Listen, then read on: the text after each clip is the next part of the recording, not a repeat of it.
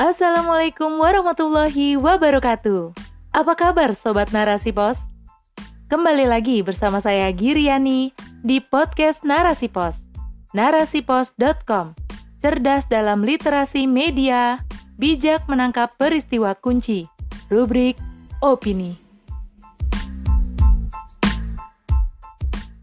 Zonasi PPDB yang berkeadilan, wacana semu yang jauh dari realitas oleh Uki Naik.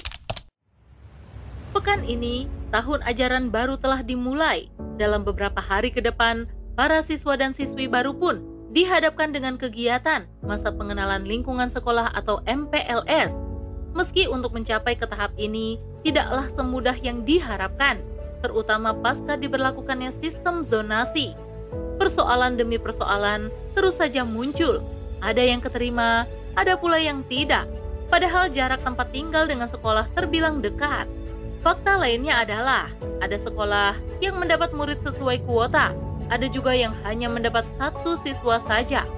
Sebut saja misalnya di SD Negeri 197 Sriwedari Surakarta, Jawa Tengah, yang hanya mempunyai satu murid baru hasil PPDB secara daring.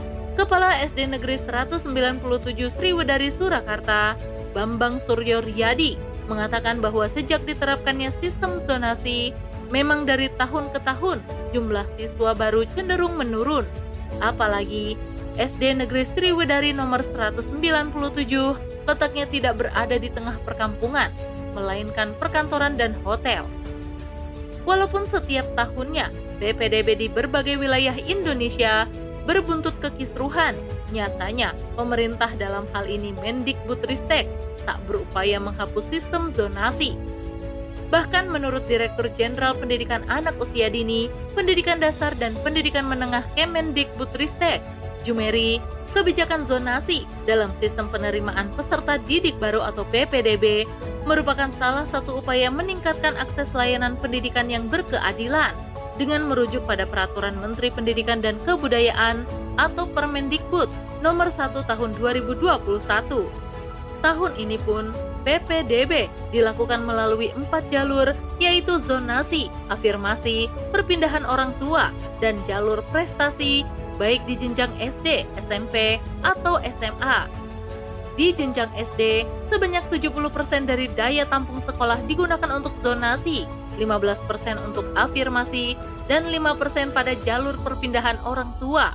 Sedangkan untuk SMP dan SMA, jalur zonasi diberikan kuota sebesar 50%, afirmasi 15%, serta jalur perpindahan orang tua maksimal 5%. Sistem zonasi dianggap pemerintah sebagai sistem yang berkeadilan karena siapa pun yang akan menjadi peserta didik bisa mendaftar ke sekolah terdekat tanpa melihat latar belakang kemampuan, perbedaan status sosial atau ekonomi. Negara ingin memastikan bahwa setiap anak harus memperoleh pendidikan tanpa ada diskriminasi, hak eksklusif, atau kompetisi yang berlebihan untuk mendapatkan layanan dari pemerintah. Sehingga ke depannya tidak ada lagi anak putus sekolah akibat tak punya biaya atau tidak mendapatkan sekolah di dalam zonanya. Yang dimaksud berkeadilan di sini tentu masih memerlukan pendalaman dari berbagai aspek.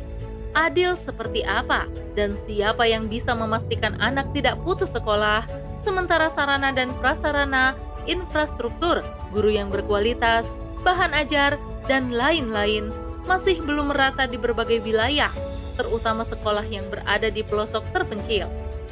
Sejauh ini, sistem zonasi dianggap sebagai solusi agar masyarakat menganggap bahwa semua sekolah memiliki mutu dan kualitas yang baik, sehingga tak ada lagi istilah sekolah favorit dan non-favorit, unggulan dan biasa, karena berdampak terjadinya kesenjangan sosial dan ketidakadilan mendapatkan pendidikan berkualitas.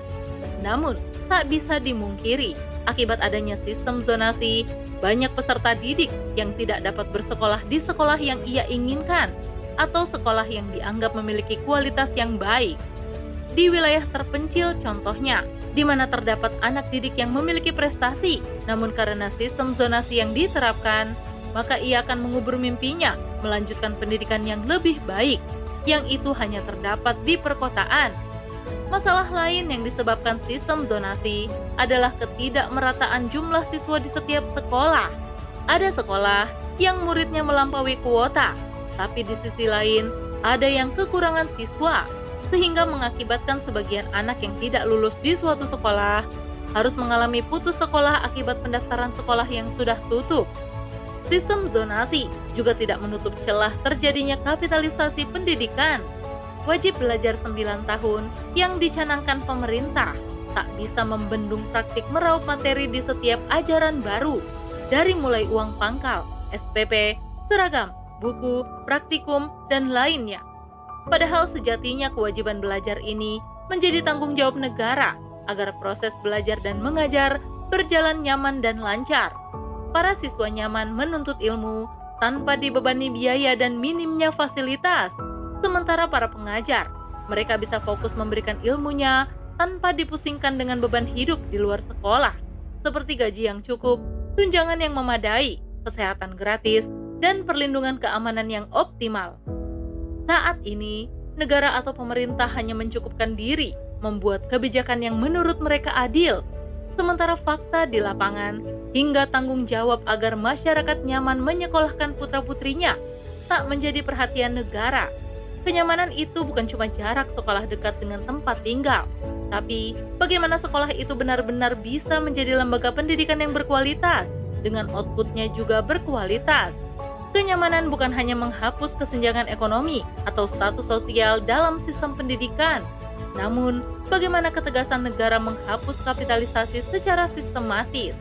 Maka, pendidikan berkeadilan tak mungkin terwujud jika kapitalisme masih dianggap sebagai tolok ukur keberhasilan, sementara sekulerisme dijadikan asas atau akidah negara. Islam dengan kesempurnaannya memiliki perhatian lebih terhadap ilmu dan penuntut ilmu. Dengan ilmu, umat Islam bisa mengetahui hukum syariat dalam landasan amalnya, baik untuk meraih dunia maupun akhirat.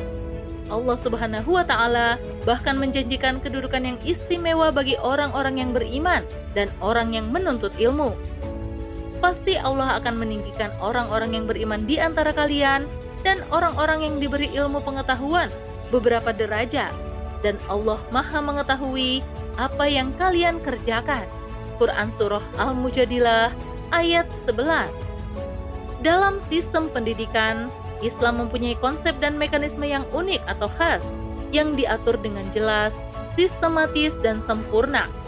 Islam tidak membatasi siapa pun yang belajar dengan jenjang dan batasan waktu dengan tiga tahun atau sembilan tahun, apalagi memilahnya dengan sekolah unggulan, favorit, atau diklasifikasi berdasarkan zonasi.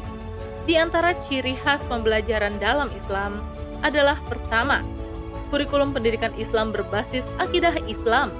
Dengan kurikulum ini, negara akan memastikan bahwa seluruh bahan belajar dan metode pengajaran ditetapkan berdasarkan asas tersebut. Kedua, tujuan pendidikan dalam Islam adalah membentuk saksiah atau kepribadian Islam dengan pola pikir dan pola sikap yang islami. Ketiga, diberikan waktu dan jumlah jam yang cukup untuk mempelajari ilmu-ilmu Islam, bahasa Arab, dan ilmu lainnya. Keempat, ilmu-ilmu terapan dan sains diajarkan tanpa mengenal peringkat pendidikan, tetapi mengikuti kebutuhan, sedangkan sakofah Islam diajarkan pada tingkat sekolah rendah hingga menengah atas dengan kurikulum pendidikan yang tidak bertentangan dengan konsep dan hukum Islam, sedangkan di tingkat universitas bisa diajarkan secara utuh, baik sakofah Islam maupun non-Islam. Kelima, program pendidikan yang diterapkan adalah sama atau seragam. Di sini tidak ada larangan untuk mendirikan sekolah swasta dengan syarat sekolah-sekolah tersebut mengikuti kurikulum pendidikan negara. Keenam, negara menyediakan perpustakaan, laboratorium, dan media belajar mengajar di samping membangun sekolah dan universitas untuk memberikan kesempatan kepada mereka yang ingin melanjutkan penelitian dalam berbagai bidang ilmu pengetahuan. Ketujuh, kebijakan negara bersifat sentralistik. Artinya, program dan mekanisme pembelajaran yang ditetapkan pusat berlaku juga di daerah. Selain itu, dengan pelayanan dan pemerataan infrastruktur yang diberikan negara, dipastikan seluruh masyarakat tidak mengalami kesenjangan sosial atau kesulitan mendapat akses pendidikan yang layak. Wallahu a'lam bishawab. Wassalamualaikum warahmatullahi wabarakatuh.